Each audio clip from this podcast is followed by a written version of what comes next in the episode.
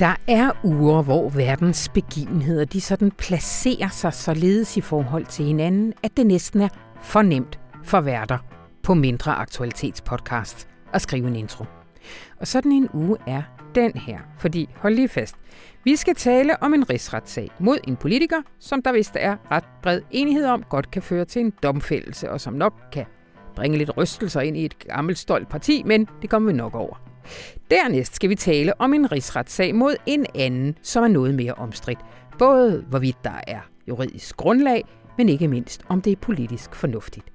Og så skal vi dele med os tale om en politiker, der ikke alene går helt selv, men som den første på sin post kommer til at forlade kontoret, uden hverken ballade eller vandager.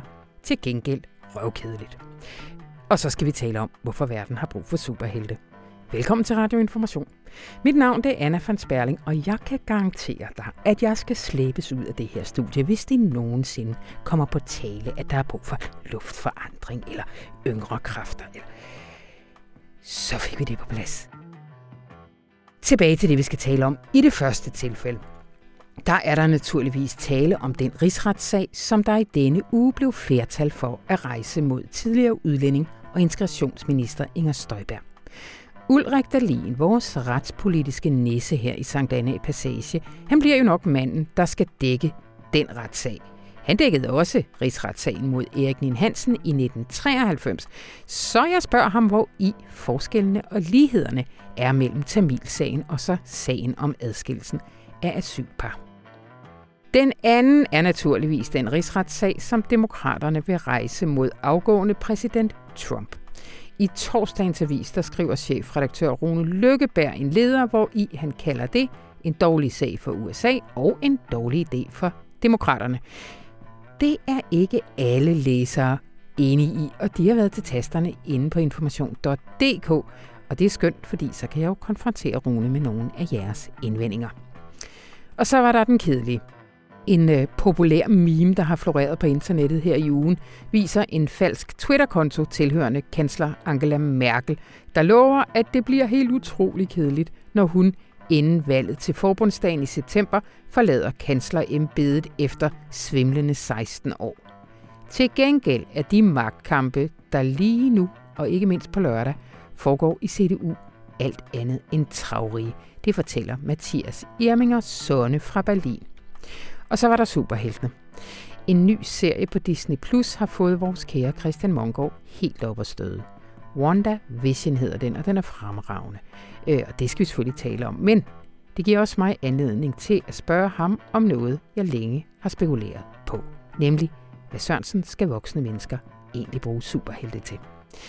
Og jeg synes faktisk, at han svarer godt for sig, så han får simpelthen lov til at blive siddende som den længst siddende filmredaktør i dansk dagbladsbranche. Hjertelig velkommen til.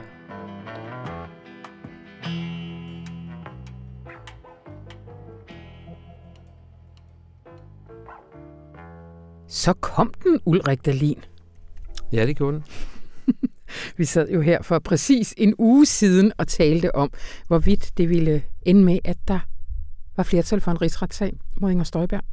Øh, det viser sig så nu. Venstre satte deres medlemmer fri til mm. at stemme, når der nu skal stemmes her i starten af februar. Men, øh, men, øh, men det peger nok i den retning, og de konservatives Maja Mercado har meldt ud på sin Facebook-side, at, at de konservative også vil stemme for, og det samme har vores statsminister gruppeformand mm. i Socialdemokratiet. Øh, så, så nu kommer den altså, Ulrik. Hvad, hvad, din umiddelbare reaktion, er det ikke sådan noget, man siger i, øh, i, i, i politisk journalistik? Altså min umiddelbare reaktion er, at det er, at øh, det er et kæmpestort apparat, ja. Hvis nu at man havde en anden offentlighedslov, så kunne den her kritiske presse, den kunne have bremset det der, altså før det var vokset op over anklerne eller noget af den stil, ikke? hvis vi havde haft mulighed for at få indsigt i, hvad der skete. Ja. Altså, det er nu så gået igennem en, en instrukskommission, og nu kommer det så for rigsretten, ikke? Det kunne have stoppet tidligere. Ja. Ej, det, du spørger min umiddelbare reaktion. Ja. Altså, så, det, er sådan, Jamen, det var en god tænker. anden kapest, der lige galopperede ja. ind fra Ja. venstre der. Øh, men, men Ulrik, du nævner nu, det er et kæmpestort apparat, og det er der jo også nogle af kritikerne, der, øh, der påpeger, at det her er proportionelt i forhold til, hvor stort og øh, omfangsrigt og dyrt det her bliver. Ja. Altså, det er jo en afvejning, som man aldrig kan blive færdig med at diskutere. Altså, jeg har til avisen lavet et interview med øh, den person, der var anklager i rigsretten for mange år siden mod Erik Nien Hansen, den konservative justitsminister, mm-hmm. for at han kunne fortælle om, hvordan det fungerede dengang, og hvad han oplevede. Han er en af de eneste overlevende, der spillede så central en rolle. Og øh, til min store overraskelse, så endte han med at sige, at, øh, at øh, han troede dengang, da han kunne lægge sagen bag sig, at øh, det var nok den sidste rigsretssag, vi ville få i Danmark. Mm-hmm. Hvorfor? Og det, ja, hans argument var, at øh, det, man gerne vil opnå, burde man kunne opnå på en mindre omkostningstung måde. Ja. Øh, han peger på nogle paragrafer i straffeloven, og det er ikke juridisk køndig nok til at, at vurdere, hvor meget ret han har i det. Ja. Det skal jo så sættes i forhold til, at det er den, det er den logiske konsekvens af det, der sker, når man vedtager at lave en kommission, der skal undersøge et forløb, og der kommer en, en konklusion så klart, som den var i delberetningen fra Instrukskommissionen. Ja. For der har kun historisk set været seks rigsretssager i Danmark, og den seneste var så i 1993 med øh, Tamilsagen. Uh, vi har jo nævnt den flere gange, refereret til den. Du dækkede den dengang. Jeg kom til at tænke på, at vi er lidt gået ud fra, at uh, vores lyttere ved, hvad den gik ud på. Men kan du ikke lige uh, minde os om, hvad den gik ud på, og måske jo. også så lige sammenligne lidt, hvor, hvor der kan sammenlignes? Jo, så må du stoppe mig, hvis det bliver for indviklet. Ja. Altså, kort fortalt handlede sagen om, at øh, justitsminister Erik Hansen, øh, som var konservativ, øh, han øh, beordrede et stop for, at man skulle give familiesammenføring til ægtefæller og børn til, at de kunne komme til Danmark fra Sri Lanka, som var ramt af borgerkrig. Det havde de krav på ifølge udlændingeloven. Og det var sådan, at selvom sagerne var så langt, så de bare manglede en underskrift, så blev de altså ikke ekspederet. Og øh, ministeren blev orienteret om det af sine embedsmænd og fortsatte alligevel denne her ulovlighed. Det endte så med, at han måtte gå af som justitsminister, og en ny øh, blev øh, justitsminister, og uh, så blev der nedsat den her rigsret, og den uh, startede så i 93, og i 95 blev han idømt uh, fire måneders fængsel, som så blev gjort betinget på grund af hans helbred og alder. Mm. Uh, han havde midt under uh, rigsretten, der var han han havde fået, et, eller ikke under et retsmøde, men altså han fik et, et slagtilfælde, øh, så at den måtte udsættes i, i ganske lang tid, mens man diskuterede, om man kunne fortsætte uden ham og, og så videre. Ikke? Mm, mm. Og så ifølge den her person, som jeg interviewede, der var anklager, øh, John Petersen, øh, han øh, fortalte så, at øh, der kom ligesom skred i sagen igen, da en kvikfotograf fra Dagbladet Politikken havde taget et foto af Erik Hansen, der var på vej på sin daglige cykeltur i, til dyrehaven fra sin hvad hedder det, bopæl i Gentofte. Mm. Og øh, med det, øh, der accepterede hans forsvar så, at øh, sagen kunne fortsætte, selvom han ikke var til stede. Ikke? Ja. Og hvor i ligger hvad skal man sige, lighederne mellem den, den sag og, øh, og den, som, som nu sandsynligvis bliver rejst mod Inger Støjberg? Ja, altså ligheden er jo nærmest, at den er rejst, havde jeg sagt. Ja, ja. En anden lighed er, at det drejer sig om udlændinge. Mm. En tredje lighed er, at der er sådan et, et ens forløb. Det er ombudsmanden, der kommer med en undersøgelse, og der er et, en slags cover-up-fase, hvor Folketinget er for misvisende, urigtige og så videre oplysninger. Mm. Ombudsmanden gør det og så videre. Ikke? Og først på det tidspunkt, ligesom hvor man kan få lavet en undersøgelse, øh, så øh, kommer sandheden, eller hvad man nu kan kalde det, øh, for en dag. Øh, det galt også for Tamilsagen. Der blev lavet en dommerundersøgelse af en højesteretsdommer, der hed Hornslet, og det er jo også Instrukskommissionen nu. Ikke? Ja. Så der er en række ligheder, men der er også nogle forskelle.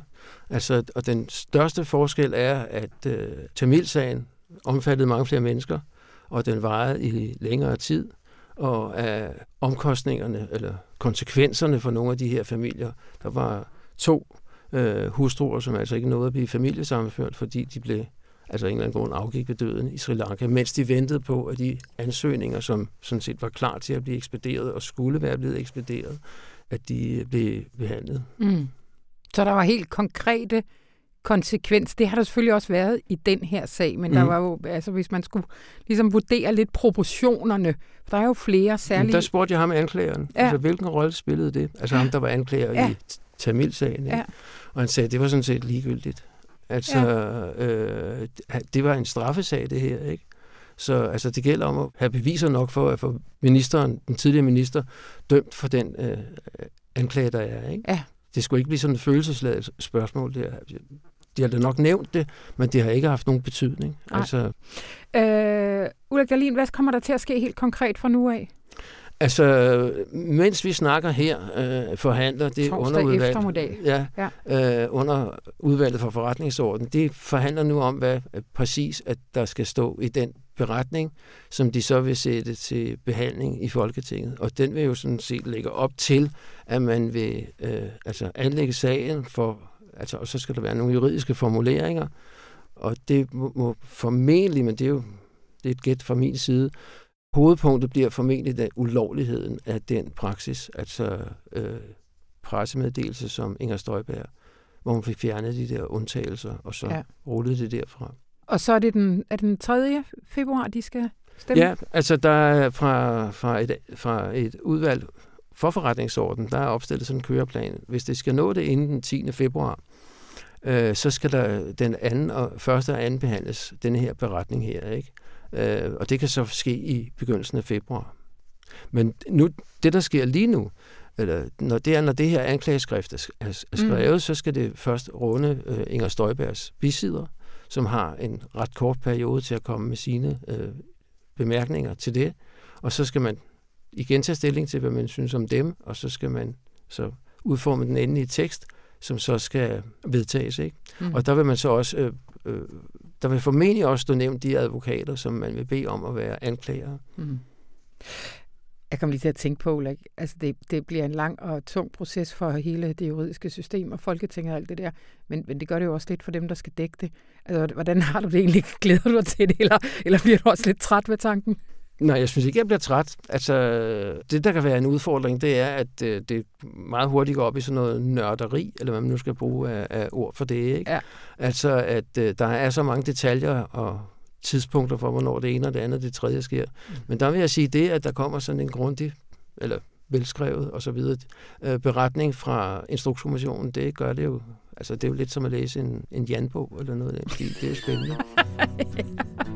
For nogen. Tusind tak, Ulrik Dahlin. Vi, øh, vi snakkes helt sikkert ved. Ja.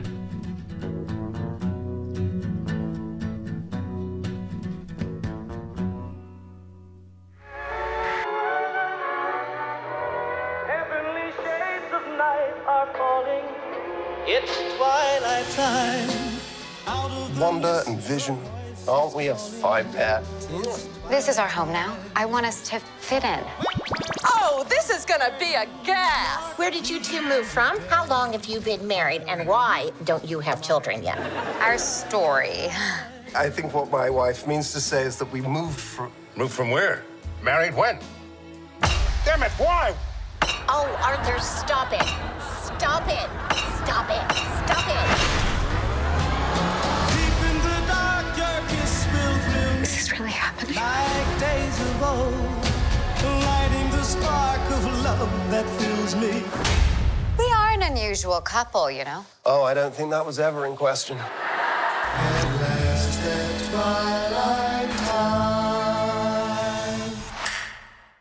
Det her, det var et lille klip fra traileren til den nye tv-serie WandaVision, som i den her uge har premiere på Disney+, Plus, og som har gjort Christian Mongård helt utrolig begejstret. Hej Christian.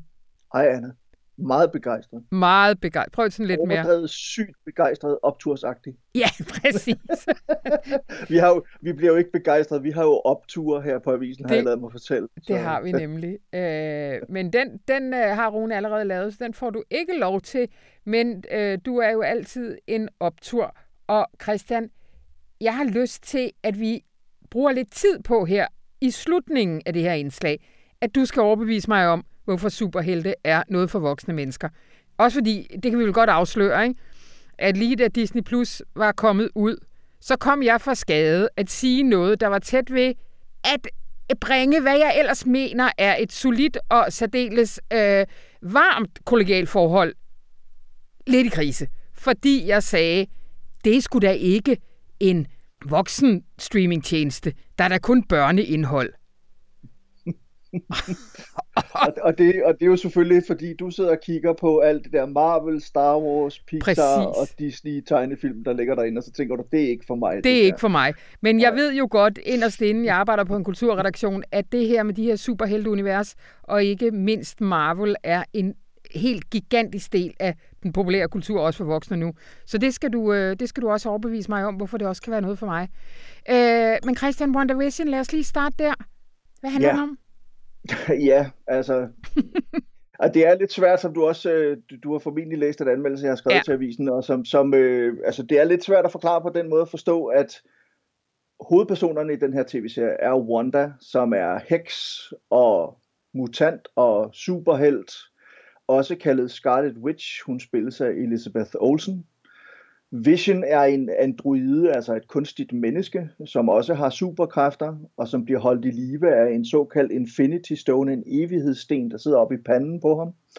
Og som øh, de her to mennesker, han spilles i øvrigt af Paul Bettany, og de to mennesker er forelsket hinanden, og de, de har været en, en, faktisk en ret vigtig del af det her, vi kan kalde, eller det som bliver kaldt The Marvel Cinematic Universe, MCU, og det vil sige, de, man har kunne opleve dem i øh, flere af Avengers-filmene og i flere af øh, Captain America og nogle af de andre film, der ligesom øh, har haft premiere her inden for de seneste 10 år, og som jo har væltet øh, eller slået den ene biografrekord efter den anden, og er beset af en masse børn og voksne, Anna. øh, mig selv inklusiv, og som faktisk er ret fantastiske på mange måder. Men altså, de her to mennesker, øh, Wanda og Vision, deres store drøm er jo sådan set bare at få et ganske almindeligt liv sammen med hinanden, fordi de er øh, godt gammeldags forelskede, og så kan man sige, det er måske lidt mærkeligt, at en heks og en androide kan være forelsket og, og have en drøm om at bo sammen og, og have et almindeligt familieliv, men altså, nu er vi jo over i superhelte tegneserieuniverset, hvor den slags ting jo sagtens naturligvis kan lade sig gøre den her tv-serie er bygget op, i hvert fald de første par afsnit, er bygget op som, jeg, har set, jeg skal lige sige, den første sæson her er på ni afsnit, jeg har set tre af dem. Mm. Og det er altså nok til at få mig til at, at boble over af begejstring. Men, men øh, serien er simpelthen bygget op i de første par afsnit som en klassisk amerikansk sitcom, altså komedieserie fra 1950'erne. De øh, af vores lyttere her, der kan huske Lucille Ball, kan måske huske den øh, tv-serie, hun lavede sammen med sin mand, Desi Arnaz, som hedder I Love Lucy, som simpelthen handler om hvad skal vi sige, ægteskabets genvordigheder. Mm. Og, og det, er, det handler WandaVision simpelthen også om. Og den, altså, for det øjeblik, den starter, og, og så de første par afsnit, så er det øh, kvadratiske billeder, ligesom på gamle, altså gamle fjernsynsbilleder. Det er sort-hvid. Det er i, øh, i en by, øh, øh, som ser fuldstændig ud som byer, altså amerikanske sådan små, små byer så ud i 1950'erne, og tøjet og opførselen og kønsrollerne og alt muligt andet, og så selvfølgelig med dåselatter på, på lydsporet.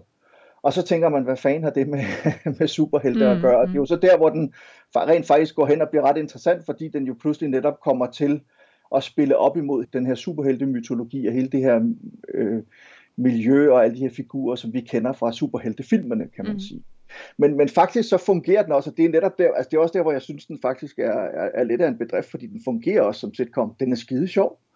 Altså, det, det, der sker sådan en masse fjollede ting i starten, altså det her, de her vandede vidigheder, som, øh, som den slags sitcoms er fulde af, og, og den, øh, den laver også netop, fordi den så foregår i 50'erne, men tager to figurer, som er moderne, kan man sige, også i deres måde at tænke på, mm-hmm. og placerer dem i 50'erne, så bliver den også et sjovt opgør med forældede kønsroller og, og kønsstereotyper og, og mønstre og måder at gøre tingene på i samfundet dengang og sådan noget. Så der er sådan mange forskellige ting i den, og det der jo selvfølgelig så er hele pointen, det er, at de her to mennesker, de lever i den her familieidyl, i den her lille by i USA, i den her sitcom, men der er jo selvfølgelig nogle ting, som ikke er helt som de skal være. Der er nogle små, det man i, hvis man sad som Matrix ville kalde glitches in the Matrix, altså nogle små fejl, hister mm. her, små ting, der gør, at pludselig er der en rød helikopter. Hvordan kan der være det i en sort-hvid tv-serie, et sort-hvidt miljø? Pludselig på et tidspunkt har Vision og Wanda, de har besøg af Visions chef. Han arbejder på sådan et, øh, altså som sådan en, en så i et større firma, hvor han ikke rigtig kan finde ud af, hvad, det er, hvad de er, de laver. Der er ikke rigtig nogen i det her firma, der overhovedet ved, hvad de laver. De skal bare sidde hver dag og trykke på nogle, altså regne ting ud og, og, og ordne papirer, og så dagen efter, så starter det hele forfra. Øhm, og han skal så, eller de ægteparet her, Wanda og, og Vision, skal så have hans chef og, og dennes kone på besøg, og så bliver de spurgt om, hvordan mødte I hinanden, hvordan blev I gift? Ja, det hørte vi lige, det lille klip af faktisk her i introen. Præcis, ja. og, og det kan de simpelthen ikke huske, og så er der et eller andet, du ved, at der går galt, altså så, så er det ligesom om, at hele facaden krakelerer i den ene situation, som om, at hele illusionen om det her familieliv, den falder fra hinanden i et kort øjeblik, fordi de ikke kan huske, hvor de egentlig kommer fra, og hvordan de blev gift, og hvornår de blev gift, og har de en favoritsang, og sådan nogle ting. Det som alle andre i gåsøjne lykkeligt gifte ægtepar jo selvfølgelig burde kunne huske. Jeg kom til, da jeg, da jeg læste din anmeldelse, og tænkte på Truman Show.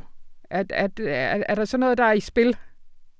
Det kan man godt sige, det er, det er også en god reference. Ja, det har du fuldstændig ret i. Altså, der er sådan lidt, der er et eller andet i hvert fald i det her, hvor man fornemmer, at det er en kulisse, og ja. der er et eller andet bag ved det hele, som ikke rigtig er, som det skal være.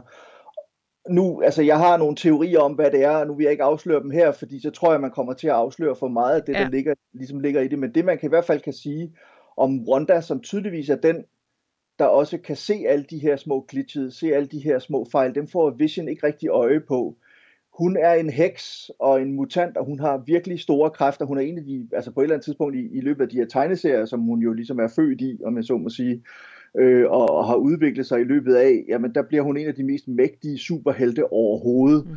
Fordi hun kan manipulere med tid og med sted og med fysiske genstande og med materien og, og lave om på verden simpelthen. Mm.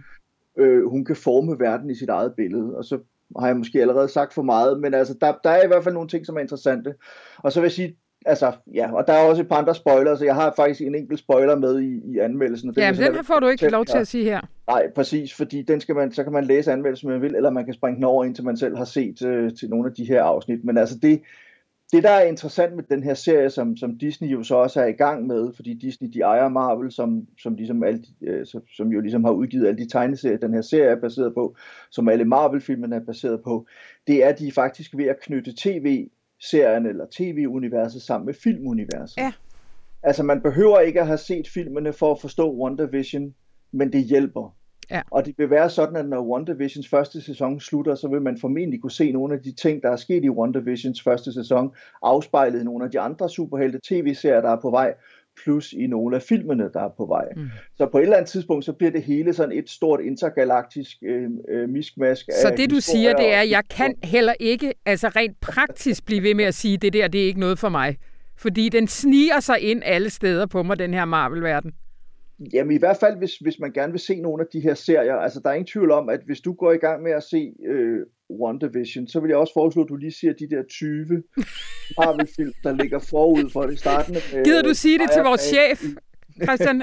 Jamen, det er meget gerne. Anna, altså, hun kommer jeg... desværre ikke på arbejde den næste måned. Hun skal se ja, Marvel. Anna jeg. Øh, Christian, det leder mig jo så over til det, jeg indledningsvis lovede, at du skal lige overbevise mig, og måske også en lytter eller to, om hvorfor hvad det er, vi skal bruge de her superhelte til os som voksne mennesker? Ja, altså jeg vil sige det på den måde, det er jo selvfølgelig svært at forklare for en, eller det kan være svært, det er lidt en udfordring at forklare det for en, som ikke nødvendigvis selv er vokset op med de her tegneserier og har det samme tætte forhold til dem, som jeg for eksempel har, eller mange andre i min generation har.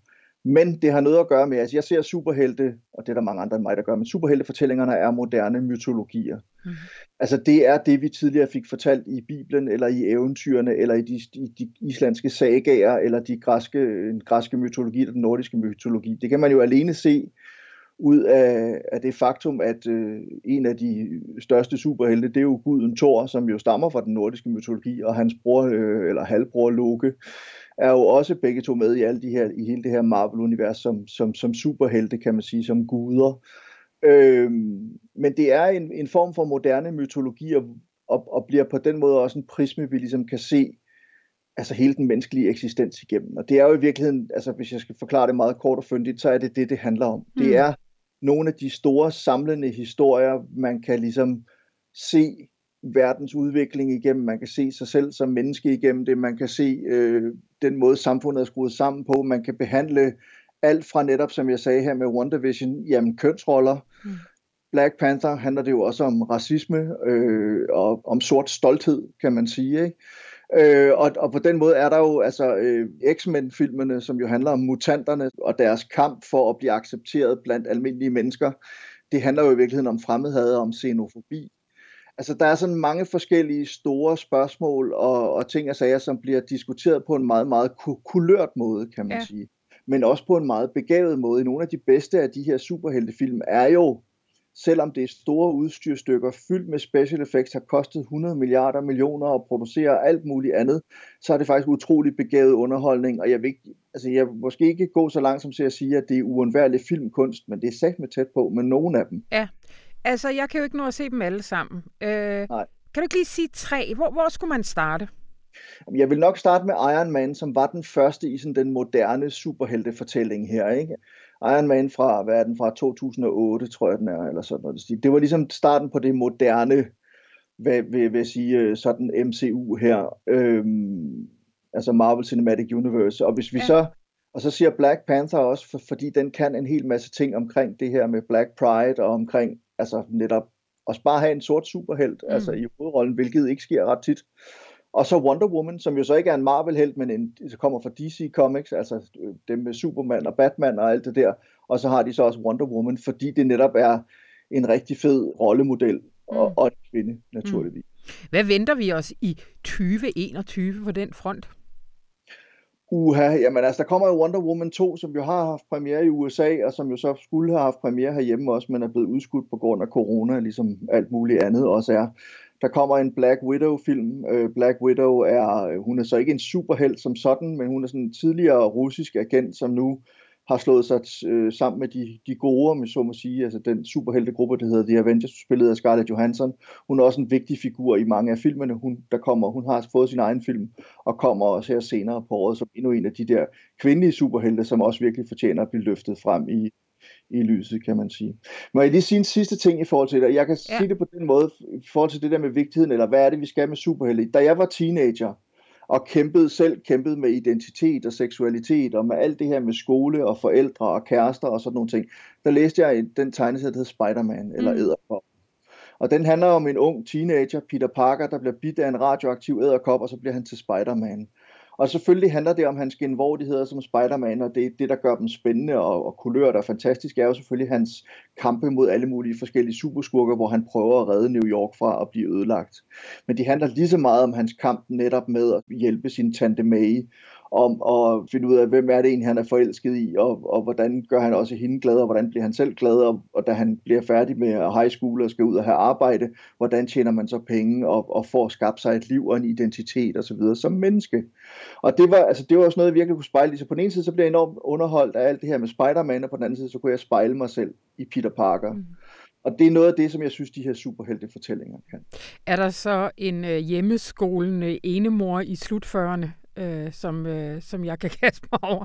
Hold da kæft, øh, det er der højst sandsynligt, fordi at, at, og men det sjove er jo, at superhelteuniverset er jo blevet meget mere mangfoldigt ja. med årene, end det var, altså da, da Superman og Batman blev opfundet i 30'erne, øhm, og så kommer alle de andre helte til og sådan noget, og da der kom nogen til i 60'erne, så skete der lige pludselig noget i forhold til de nuancer, psykologiske nuancer, der kom ja. på dem og sådan noget. Det er jo kun blevet mere bedre og Men bedre. Men er der, der nogen kom... af dem, der har børn? Øh, ja, jamen det er der. Ja. Øh, og jeg kan fortælle, altså i tegneserien får Wonder og Vision faktisk også børn. Og Nå, igen, okay. hvordan kan det så lade sig gøre? Jamen se, det er jo, det er jo magi, Anna, ikke? Ja, jamen det er det jo. Det er det jo også, når vi får børn. Ja, ja. Øh, Christian Mongård, alle skal gå ind og se WandaVision, øh, og det tror jeg da faktisk næsten også, du har overbevist mig om, at jeg skal. Tusind tak, Christian Mongård. Selv tak, Anna. God fornøjelse med den. Tak.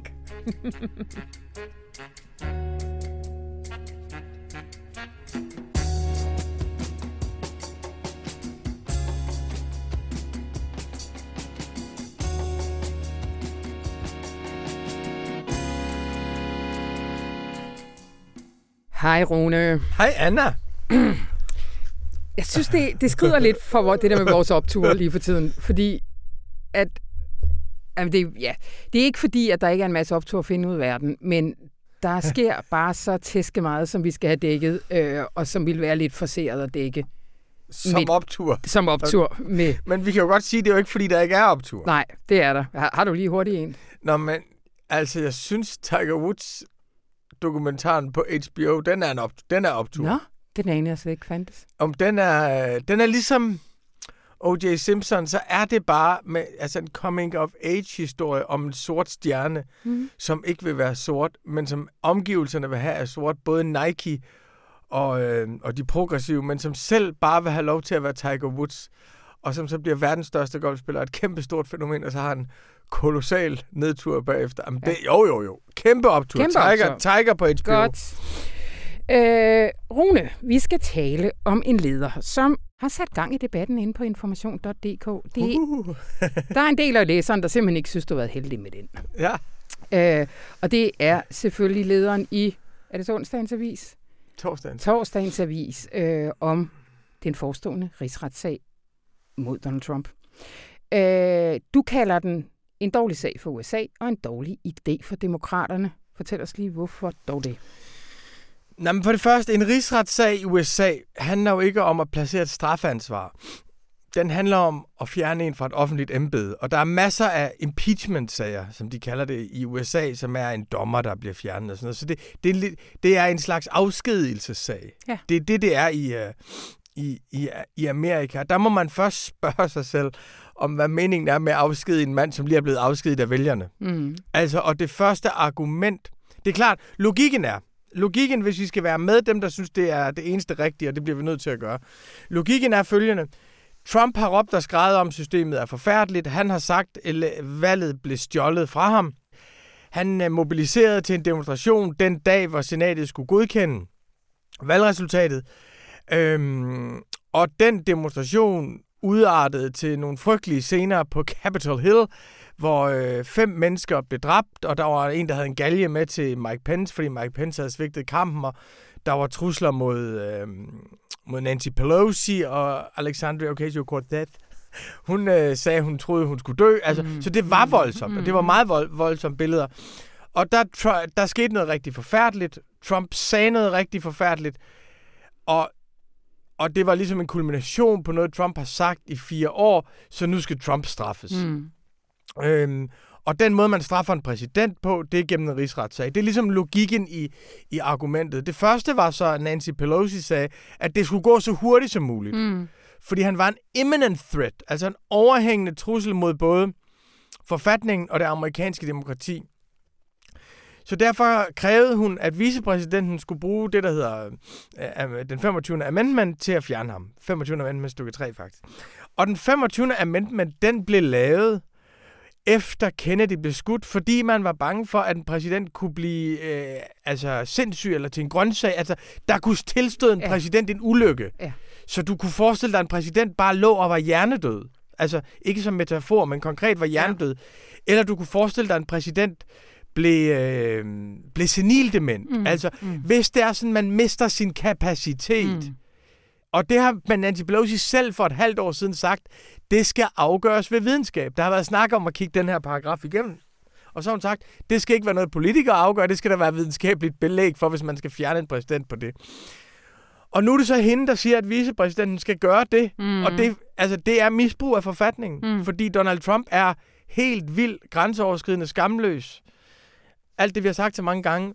Men han er altså i den samme tilstand nu, som dengang han blev valgt. Ja. Så at kræve, at han skal fjernes på den, er at misbruge forfatningen til at opnå et politisk mål. Det næste er, at hun siger, at det skal gå hurtigt. Mm. Og der er sådan en konsensus om, at vi mangler ligesom de værktøjer, vi skal bruge for at kunne fjerne ham hurtigt. Jamen, det er netop pointen. Pointen er, at du skal ikke kunne fjerne en præsident hurtigt. En præsident er ikke... Altså, det var ligesom forfatningens pointe. Det er, at at øh, det er, det skal ikke være noget, du skal gøre i affekt, eller fordi du er reddet med af en folkestemning. Det skal være svært, Mm. og det skal kræve samtaler, det skal kræve en lidt, en lidt længere proces. Så der starter de med, der starter de med den, hvor jeg både synes det med, at de kræver hastighed, og det med den paragraf, de bruger, viser, at de forsvarer ikke forfatningen, de misbruger den. Mm. Og hvis de misbruger forfatningen, så er det altså ikke sådan, at der er et parti, der forsvarer systemet, og en anden, der angriber den. Så er det sådan, at man har et moralsk slagsmål, som ikke længere er reguleret af de regler, der ultimativt skal beskytte de svage mod de stærke, og som er vores garant for et civiliseret samfund. Den næste, det er så siger de, okay, Pence vil ikke fjerne ham. Så må vi føre en rigsretssag mod ham. sagen er, at du kan godt føre en rigsretssag, som, altså, som, som ikke bare fjerner ham nu. Du kan ikke nå at få en rigsretssag igennem, før han er ude af office alligevel. Allerede der synes jeg, man skal tænke sig lidt om. Men du kan godt føre en rigsretssag, der vil udelukke ham fra et offentligt embede igen. Ja. Hvor du vil sige, at det han har gjort her er så slemt, at han skal aldrig have et offentligt embede igen. Øhm, og der bruger de en... Øh, der bruger de en øh, bestemmelse, der hedder Incite to Insurrection. Og det var en bestemmelse, der blev lavet efter den amerikanske borgerkrig, og handlede om de sydstatsofficerer, som blev en del af den føderale regering, og som fortsatte borgerkrigen inde i den føderale regering. Og fidusen for demokraterne, de republikanere, der ikke bryder sig om det, ved den bestemmelse, det er, at der kan du, øh, der, der kan du udelukke Trump for altid. Der kan Mm. du sige, han, kan- han kan ikke stille op i, i 2024 igen. Og jeg synes også, det kunne være rart, hvis Donald Trump ikke kunne stille op i, 20, i 2024. Men for at du skal kunne gennemføre det, så skal du kunne sige, at det var Trumps ord, der var ansvarlig for demonstranternes handlinger. Mm. Så skal du kunne lave en kobling mellem det, han sagde, og det, de gjorde, som tilskriver ham ansvaret. Og hvis du ser, hvad Trump sagde, så sagde han, jamen, I skal gå ud, og I skal være stærke, I må ikke være svage, vi skal tage vores land tilbage, valget er blevet stjålet fra os. Med andre ord, ting, som man hele tiden siger til demonstrationer. Mm. Mm. Ting, som man hele tiden siger, nu skal I gå ud og protestere mod politivold, fordi politiet er racistisk og skyder sorte mennesker. Eller nu skal I gå ud og demonstrere mod klimapolitik, fordi de har stjålet vores fremtid, og de brænder vores klode ned, og vi kan ikke længere stole på det politiske system. Altså, det er ting, man siger hele tiden, hvor jeg kan ikke se en direkte forbindelse mellem det, Trump sagde, og det, som Trump gjorde. Jeg forstår virkelig godt behovet for at tage ham ud af spillet. mm, Det har jeg også selv, og lysten til at straffe ham. Men jeg synes, hvis man bevæger sig ind i den der incite to insurrect-bane, så skaber man en præsident, der er, der er ekstremt farlig. Og ønsker vi virkelig, at hvis det nu forestiller dig, at Greta Thunberg lavede et opslag, hvor, øh, hvor hun sagde, at øh, de har stjålet vores fremtid, de skal skamme sig, vi må ikke være svage, vi skal være stærke, vi skal gå ned og kræve øh, vores jord tilbage, som de vil ødelægge. Og der så er nogen, der gør noget voldeligt ved Dan Jørgensen. Ønsker vi så, at hun skal straffes for det? Altså, ønsker vi... Jeg mener, konsekvenserne af at gøre den type udsagn til ansvarlig for voldelige begivenheder efterfølgende, sætter en farlig præcedens og skaber nogle enorme begrænsninger for, for ytringsfriheden. Øh, så uanset hvor stærkt jeg deler ønsket, så synes jeg virkelig ikke, man skal misbruge forfatningen, når man siger, man vil forsvare dem. Så det, det er ligesom... Øh, det, det, det, det er mm. derfor, jeg synes, den rigsretssag, de laver, det er en dårlig idé. Det er en dårlig sag for USA. Det er dårligt at begynde at forfølge den slags udsagn for noget, som voldsmænd gør. Jeg synes, vi må holde fast i dem, der begår volden, der har ansvaret for det. Men mindre, der er blevet opfordret direkte. Lad mig indskyde Trump, som jo plejer at rapple vanvittige ting. Altså, sagde faktisk også, at de skulle gå fredeligt og patriotisk. ja. Peacefully and patriotic. Mm. Øhm, og så synes jeg, det er en dårlig idé for demokraterne, fordi jeg synes, det er en dårlig idé, at demokraterne også, sætter, altså også gør slagsmålet til omdrejningspunktet, og ikke forfatningen. Så, så derfor, jeg vil, jeg vil så sige, når det er sagt, hvis man ville, så kunne man lave en meget stærk sag mod Trump, fordi Trump har jo gjort adskillige ting, som viser, at han ikke anerkender valgresultatet. Han har jo misbrugt sin magt som præsident til at ringe og afpresse den øverste ansvarlige for valghandlingen i staten Georgia, deres indrigsminister Raffensperger. Hvis man vil lave en sag på det, Mm. så synes jeg, den er juridisk stærk. Nu er jeg jo ikke forfatningsjurist, Mm. men, men så vidt jeg kan vurdere, synes jeg, den er juridisk stærk, for der kan du se, det gjorde Trump. Lad os da, hvis vi vil føre en sag mod ham, så lad os da føre en sag mod det, han har gjort, Mm. og ikke det, andre har gjort, fordi han har sagt noget. Men det er ikke den sag, de, det er, ikke- det er ikke den sag, de har, de har, de har lavet. Så, så øh, ja. Et sidste punkt, som du, du fremhæver i lederen, det er det, det her med, at hvis det er det, de gør, så er det i hvert fald vanskeligt samtidig at køre den linje, der hedder, at nu skal vi forsone og øh, altså skifte nyt billede. Trump er ude, nu øh, skal Biden øh, tage over. Det, det bliver vanskeligt at føre de to øh, dagsordner samtidig. ja, præcis. Altså på onsdag, der kommer vi til at tale om, øh, eller på, der kommer vi til at se på, på næste, i næste uge kommer vi til Mm. at tale om selvfølgelig. Men på onsdag, der er der jo the inauguration of Joe Biden som Mm. mm. præsident. Og først jeg vil sige, det er, Jeg tror, at hele Amerika har brug for en ny begyndelse. Ja. At Biden bliver en ny begyndelse. Jeg tror ikke, at Amerika har brug for en fortsættelse af slagsmålet om Trump. Mm. Og den sag kommer ikke i senatet, før efter Biden er blevet indsat. Det vil sige, at du får en situation, hvor Biden er indsat, og der så er et kæmpe tv-show, hvor Donald Trump er hovedperson, og alting handler om Donald Trump. Det næste er så, at Bidens indsættelsestema, det bliver America United. Det bliver det forenede USA, og det er George W. Bush, hans kone, Barack og Michelle, dem vi er på fornavn med, mm-hmm. øh, Bill og Hillary, og, og, og, ja, og, og Joe Biden. Altså det vil sige, det er ligesom neoliberalismens regenter. Det er det, er det gamle regime Mhm. mm-hmm. forenet, der skal gå en tur på Arlington Cemetery. Det skal være Unite the Country. Lad mig indskyde en parentes her. Hvis de virkelig ville unite, Mm. så skulle de jo have gået med Ted Cruz i hånden. Mm. De skulle have gået med Mitch McConnell i hånden. Mm. Mm. De skulle have gået med nogen, der var på den anden side. Nå, men det er temaet, og det er, altså det er jo det rene Oprah, det er Heal the Nation, og det er forsoning og alt det der. Men du kan ikke på den ene side hævde, at du vil forsone nationen, og hele nationen, og forsamle modsætningen, og så på den anden side føre den der sag. De to ting, ting strider mod hinanden. Mm. Så jeg synes, det er politisk destruktivt for dem, og jeg synes, de fortsætter et slagsmål, som har været ødelæggende for dem i fire år. De fortsætter en kamp, som ikke har gjort meget godt for Amerika. Vel at mærke på et tidspunkt, hvor folk jo drøner ud af deres boliger, bliver hjemløse, bliver sat på gaden, i altså samme dag, som de vedtog at bruge kongressens kræfter på at, øh, at føre endnu en sag mod Donald Trump, efter han er ude, var den dag, hvor der døde flest under hele coronaepidemien i USA. Og jeg mm. mener, det burde være det, der var deres fokus. Nå, men hvis man skal sige noget positivt, så kunne man sige følgende. Det kan godt være, at den her rigsretssag, den kan skabe en samling, hvor der trods alt er nogen, det republikanere, der flytter sig over og siger, vi stemmer for, at han bliver dømt, og det vil sige, at han aldrig kan få et Mm, embede igen. mm. Det kan være, at Mitch McConnell vil gå forrest, og der så er 17 ud af, ud af på det tidspunkt 50 republikanske senatorer, som stemmer for det, og du så faktisk når en eller anden form for kompromis eller samling mm. på den anden side. Det kan du godt opnå. Det er ikke sikkert, du opnår det, men det er helt sikkert, at du fortsætter slagsmålet. Mm. Rune, jeg har lige været inde og kigge lidt på kommentarerne efter din leder, ikke? og jeg synes egentlig, det er anledning. Vi har gjort det et par gange, vi gør det for Altid. sjældent, Ja, ja. Øh, at lade nogle af læserne komme lidt til ord. Ikke? Og altså, for eksempel, så kan man sige lige i forlængelse af det, du sagde nu. Kan vi være helt sikre på, hvad en rigsretssag egentlig kunne grave frem? Det er Dennis Madsen, han skriver, den leder har Rune Lykkeberg ikke været heldig med. Rigsretssagen kan have flere formål, blandt andet at forklare, i hvilken grad og på hvilke planer Trump har konspireret med rebellerne. Rigsretten kunne for eksempel forlange at få adgang til hans båndede telefonsamtaler. Husk lige, at Nixon aflyttede sig selv i en tilsvarende situation. Altså, men, men kan vi være helt sikre på, at det vi ved indtil videre, at det vi ved? Kan det ikke godt være, at han har haft mere direkte indflydelse? Jo, det kan vi ikke. Det kan vi ikke være helt sikre på.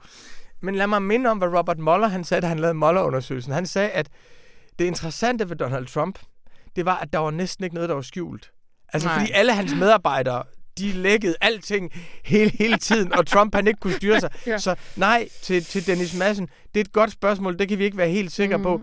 Vi skal bare huske, at, at der er noget med proportioner her. Man iværksætter altså en afskedelsesproces med en, der allerede er blevet afskedet af vælgerne, samtidig med, at USA er i en historisk krise og har brug for en ny begyndelse. Så det er de hensyn over for hinanden, der gælder politisk. Ja. Men samtidig mener jeg, at så skal man lave den rigtige rigsretssag.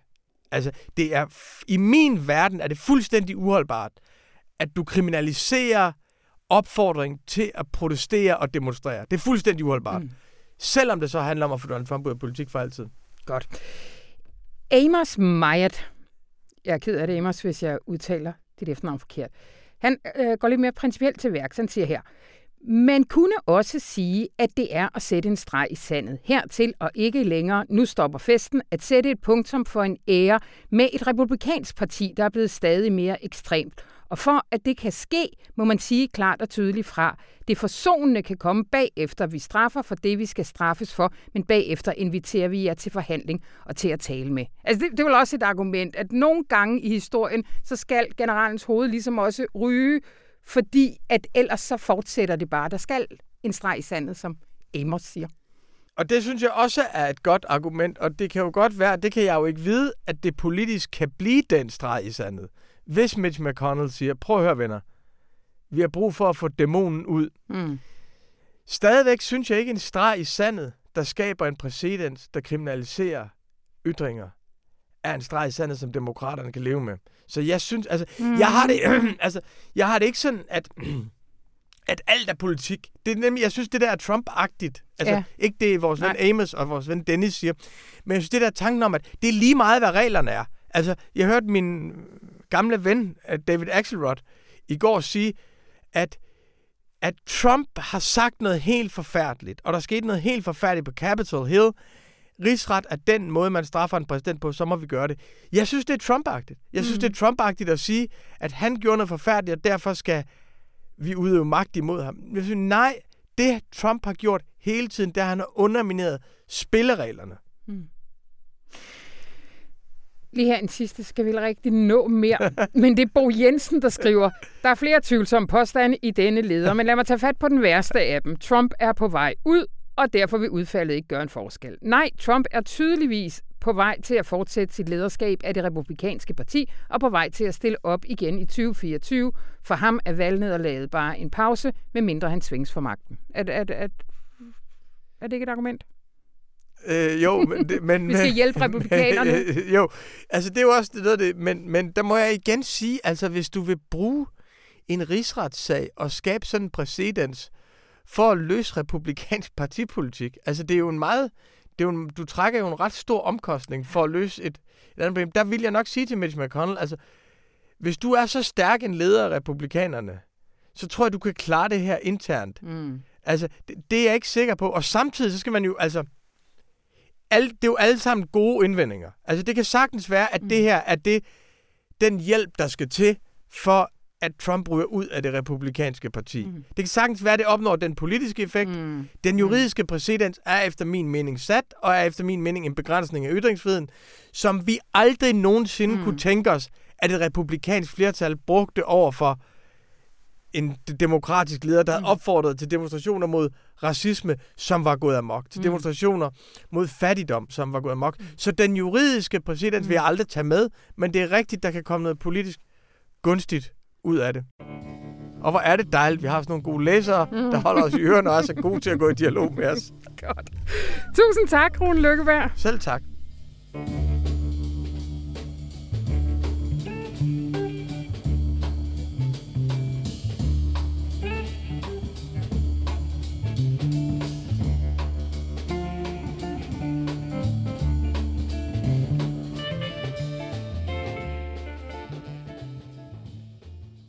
I september er der valg til forbundsdagen, og her takker kansler Angela Merkel af efter hold fast svimlende 16 år i sædet. Og ræset om, hvem der skal være den næste Merkel, begynder præcis denne lørdag, og det bliver spas. Fordi der har været temmelig kompliceret magtspil i gang i Europas største parti. Hej Mathias Sonne igennem fra et sted uden for Berlin. Ja, hej fra Mecklenburg-Vorpommern, som vendt. Det var det. Jeg havde skrevet min intro, da jeg troede, du var i Berlin, men nu øh, er du et skønt sted, hvor det sner. Mathias, hvad er det, der, øh, der skal ske her i weekenden? Jamen, der skal ske det, at øh, CDU endelig får holdt øh, en partidag. Den er blevet udskudt et par gange i, øh, i 2020 på grund af corona, men nu bliver den altså gennemført i sådan et digitalt format, hvor så de øh, eventyrlige 1001 delegerede i partiet, øh, de vil simpelthen, jeg ser det for mig, hvordan de skal sidde derhjemme i, i joggingbukser og, øh, og slips foran skærmen, og øh, hovedformålet, eller øh, højdepunktet på den her partidag, som kulminerer lørdag tidlig eftermiddag, øh, vil altså øh, blive, at der skal vælges en ny formand i partiet, i stedet for Annegrethe Kramp-Karrenbauer, som jo var ja, Merkels kronprinsesse, men som, øh, som trak sig allerede for øh, en, snart et år siden, indrømmede hun, at øh, hun ikke havde opbakning nok i partiet til at køre den hele vejen, og også blive kanslerkandidat. Mm-hmm. Hvad er det så for nogle øh, kandidater, der er i spil nu? Jamen, det er, øh, det er først og fremmest øh, Armin Laschet, øh, og det er øh, en Friedrich Merz, og så som jokeren er det øh, en, der hedder Norbert Røtten, som nok ikke siger danskere så meget, men hvis vi starter med Armin Laschet, så er, øh, så er han ministerpræsident i Nordrhein-Westfalen, og det er altså øh, den største tyske delstat, hvor der bor næsten lige så mange mennesker, som der gør i Skandinavien. Øh, så han, han sidder på en stærk magtposition allerede, og på et kæmpestort landsforbund i øvrigt også som leder. Og han er sådan en meget blød figur, øh, og han har også øh, gjort en meget dårlig figur her i, øh, i coronakrisen. Han bliver ikke regnet som nogen øh, stærk leder, men på den anden side som en samlende figur, en der kan inkludere forskellige strømninger i øh, partiet, en der aldrig tænker i venner og fjender, men i, øh, i kompromiser. Mm-hmm. Så han er, øh, man kan sige, at han er sympatisk, men han er også en mand, der laver mange politiske, sådan håndværksmæssige fejl og ikke kommunikerer særlig skarpt. Overfor ham står den anden favorit, nemlig Friedrich Merz, som er den klart mest konservative og økonomisk liberale af de her tre kandidater, og også den suverænt stærkeste lederprofil han er den, som, som CDU-vælgerne, altså ikke de delegerede, det ved vi ikke, men CDU-vælgerne vil, øh, vil foretrække øh, Friedrich Merz, altså den her øh, stærkere figur, som også stillede op sidst mod Annegret Kramp-Karrenbauer øh, for, for to år siden, hvor han lovede at halvere Alternative for Deutschland, altså skabe et højere ryg. Og det er tvivlsomt i partiet, om, om det overhovedet er, er ønsket, og om det er strategisk klogt at, at vælge ham.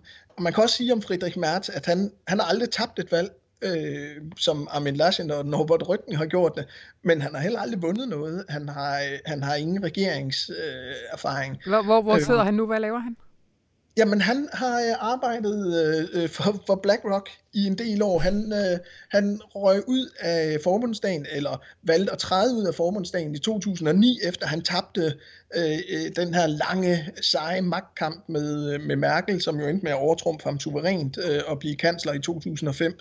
Øh, og så har han simpelthen været, øh, han er finansjurist og har arbejdet øh, for en, en lang række virksomheder, blandt andet BlackRock, og det sidder, altså verdens største investeringsselskab, og det sidder faktisk også temmelig meget i nakken på ham, og derfor er han også blevet på venstrefløjen den helt store yndlingsmodstander. Mm. Øh, og mange siger, jubi, vi vil gerne have Mertz som den, vi endelig kan kæmpe mod. Øh, altså endelig en klar profil for CDU, som ikke spiser alle midterstemmerne, og så yeah. kan vi få skabt en venstreorienteret øh, koalition yeah. i Tyskland.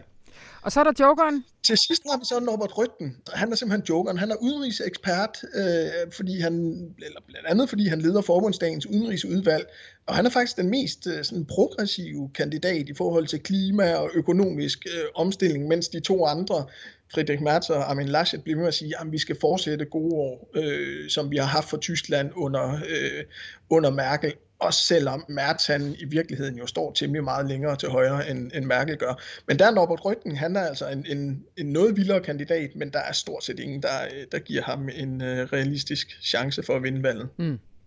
Men, men hvordan er det? Øh, altså, der er jo masser af, øh, hvad hedder det, de her lytter, vores lyttere sidder jo og lytter til det her, måske lørdag formiddag. Ved vi så på det tidspunkt, hvem der bliver den nye Mutti? Altså, øh, normalt, så, så øh, så ville vi vide det, fordi øh, i normale tider, så ville formanden eller forkvinden for, for CDU også være den oplagte kanslerkandidat. Mm. Men sådan er det bare ikke den her gang, fordi at de her tre kandidater har relativt dårlige meningsmålinger alle sammen. Så man kan sige, at øh, når lytterne hører det her, øh, eller i hvert fald dem, der lytter til det efter lørdag eftermiddag, så træder de ind der, hvor den egentlige magtkamp starter, nemlig om, hvem der bliver øh, øh kanslerkandidat. Øh, og der peger alle lige for tiden i de tyske medier på, øh, på Markus Söder, der er ministerpræsident i Bayern. Nogen peger også på øh, Jens Spahn, som er sundhedsminister, øh, og som, som har mega gode meningsmålinger også. Øh, men altså, det, det, det spørgsmål tæller faktisk rigtig, rigtig meget ind i formandsvalget også, fordi øh, hvem vil pege på hvem? Vil Friedrich Merz stille sig selv i forgrunden? Vil Laschet, han har allerede antydet, at han vil pege på Søder, og så videre. Altså, det handler ikke kun om at vælge en formand, men det handler også om at vælge en formand, der kan pege på den øh, kanslerkandidat, der kan hive flest stemmer hjem til CDU, og så i parentes bemærket i øvrigt også holde flest jobs til de delegerede, der selv sidder og stemmer, øh, så de kan køre deres karriere i partiet mm. videre. Men det skal gå ret stærkt det her, så næste magtkamp, hvis det er i september allerede, der er valg? Det skal det, øh, og, og det er jo balladen. Altså SPD har jo allerede meldt ud med en kanslerkandidat, nemlig øh, finansminister Olaf Scholz. Mm-hmm. De grønne tøver stadigvæk med, øh, hvem af deres to ledere det skal være, Annalena Baerbock eller Robert Habeck. Øh, også strategisk tøver de, men øh, på et eller andet tidspunkt må CDU jo også melde ud, hvem pokker der er deres kanslerkandidat, øh, så de ikke skal, skal føre sådan en turbovalgkamp på, øh, på få måneder øh, til sommer. Ja. Hvem, øh, hvad, hvad tror du selv på? Altså, det er jo så henholdsvis som, øh, som formand og, øh, og som kanslerkandidat. Mm, jeg er virkelig i tvivl. Øh, øh, og jeg er sindssygt spændt på, hvad, øh, hvem de stemmer på på lørdag her, fordi som sagt er, er Mertz populær blandt øh, især ældre CDU-vælgere, og han har den her stærke øh, profil. Han vil også for mig være en, en yndlingsmodstander, så det er fantastisk at skrive op imod, ja. øh, og, skrive, øh, og, og skrive, øh, skrive med som, som, øh, som politiker, fordi han har så meget kant og profil. Det, det vil være et virkelig spændende valg. Øh, på den anden side, så tror jeg i sidste ende nok, at øh, de delegerede, de tenderer til at tage det, øh, det ufarlige valg, nemlig Armin Laschet, som godt nok har en lidt slappere profil, men som, som, som sagt ikke kun har regeringserfaring, men også er den, der kan binde partiet sammen, og den, der i sidste ende faktisk måske et par måneder ud i fremtiden vil udskyde det her berømte karfrakke, altså K-spørgsmålet, eller spørgsmålet om, hvem der skal blive øh, kanslerkandidaten ja. i uh, CDU. Så i sidste ende, så tror jeg faktisk, at Laschet han godt kunne, øh, kunne løbe med sejren. Mm. Øhm. Men ved man, hvem han så, hvor, hvor han, hvad, hvad han ville hælde til i forhold til kanslerkandidat? Nej, det kommer fuldstændig an på, øh, hvem, altså det kommer an på, hvordan det udvikler sig i de næste måneder. Vi har, vi har tre delstatsvalg i, øh, øh, i foråret her, i marts og april. Øh, det kommer an på, hvordan de øh, forløber for CDU. Det kommer an på, hvordan øh, Laschet han bliver opfattet af, af vælgerne. Mm. Øh, mm. Hvordan hans meningsmålinger bliver i løbet af de næste måneder. Og hvis de forbliver så ringe, som de er nu, hvis han overhovedet bliver formand, ja. så det er jo rent hypotetisk, ja. så, så er det klart, så bliver han tvunget til at, at pege på formentlig Markus Søder som øh, altså ministerpræsidenten i, øh, i Bayern. Og ja. så opstår der et helt andet spændende spil, nemlig at det er lille søsterpartiet i øh, de her to søsterpartier, CDU CSU, som skal, skal stille med kanslerkandidaten, og det bliver noget råd, men det kan vi snakke om en anden gang. Det kan. Og, og, og, og det kan godt være, at der sidder nogle lytter derude og, øh, og har tabt lidt tråden og tænker, hvad, hvad, altså en masse navne, jeg har glemt lige om lidt, men hvad betyder det her egentlig for, øh, for Europa og måske også for Danmark? Hvem det er, der, der vil følge Merkel? Kan du ikke lige, lige tage os derop? Jo, altså helt overordnet vil jeg sige, at det betyder ikke alverden.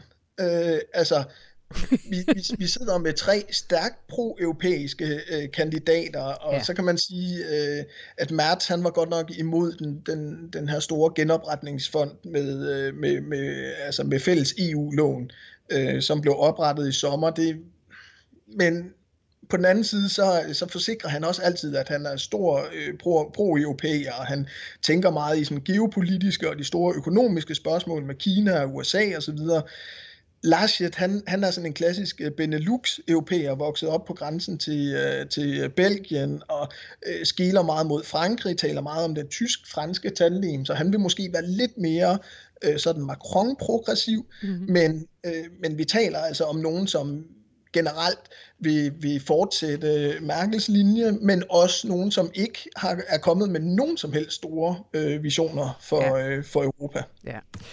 Og Merkel, skal vi ikke lige slutte af med hende? Hvor, hvor står hun i alt det her?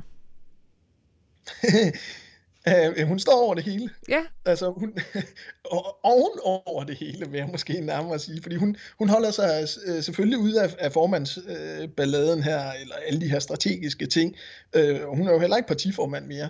Men hendes ekstremt gode meningsmålinger uh, spiller selvfølgelig en kæmpe rolle også for, hvem øh, CDU vælger nu, og hvilken vej partiet vælger at gå, nemlig en, øh, en midtsøgende kurs, hvor øh, det er blevet åbenlyst, at de grønne er, er dem, der er farligst for, øh, for CDU lige nu, øh, og ikke alternative øh, for Deutschland fra højrefløjen. Men altså, Merkel står over det hele, og der er allerede en stærk nostalgi øh, på forhånd i Tyskland. Yeah. Øh, selvfølgelig også fordi, at vi sidder tilbage med, øh, med fem mænd, og vi sidder tilbage med et, et et altherrenpartei. Øh, det er jo den store frygt også i, i CDU, at, øh, at den, den øh, kvindelige profil simpelthen går tabt. Mm. Mathias Sonne, jeg tror, at jeg får lyst til at snakke en masse om Merkel, men det synes jeg faktisk, vi skal gemme til, der kommer et eller andet tidspunkt, hvor øh, Merkel takker enormt kedeligt af. Ja, jamen det, det bliver kedeligt, men sikkert også tårvedet for mange. Ja. ja, personligt, så skal jeg nok komme igennem det, men hold nu fast en karriere, hun har kørt de sidste 16 år. Det er det. Nu må vi se, coronakrisen er uforudsigelig, men altså, hvis, hvis vi kommer frem til september, og hun aftræder i værdighed som den første tyske kansler nogensinde, så må man jo også... Hvor, hvorfor der? Det skal, det skal jeg lige have med, Mathias. Hvorfor som den første tyske kansler nogensinde? Jamen, fordi de er alle sammen historie siden 2. verdenskrig, er de øh, enten blevet øh, fravalgt, så at sige, ved valg, eller de er blevet øh, væltet øh, før tid, altså midt i regeringsperioder, og der er Merkel simpelthen den første, der øh, tegner til at øh, trække hele sin karriere igennem, og selvom hun blev væltet som formand for to år siden, nu øh, ja, går hele vejen. Hold da kæft. En regulær anti-Trump. Mathias Jemminger Sonne, Tusind tak, og, øh, og vi tales helt sikkert øh, ved meget snart. Det gør vi. Hej hej. Hej igen.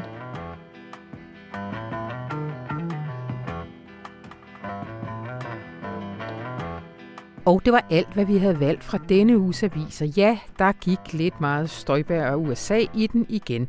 Og det kan jeg ikke engang garantere, at der ikke gør i næste uge, men der bliver naturligvis også plads til så meget andet.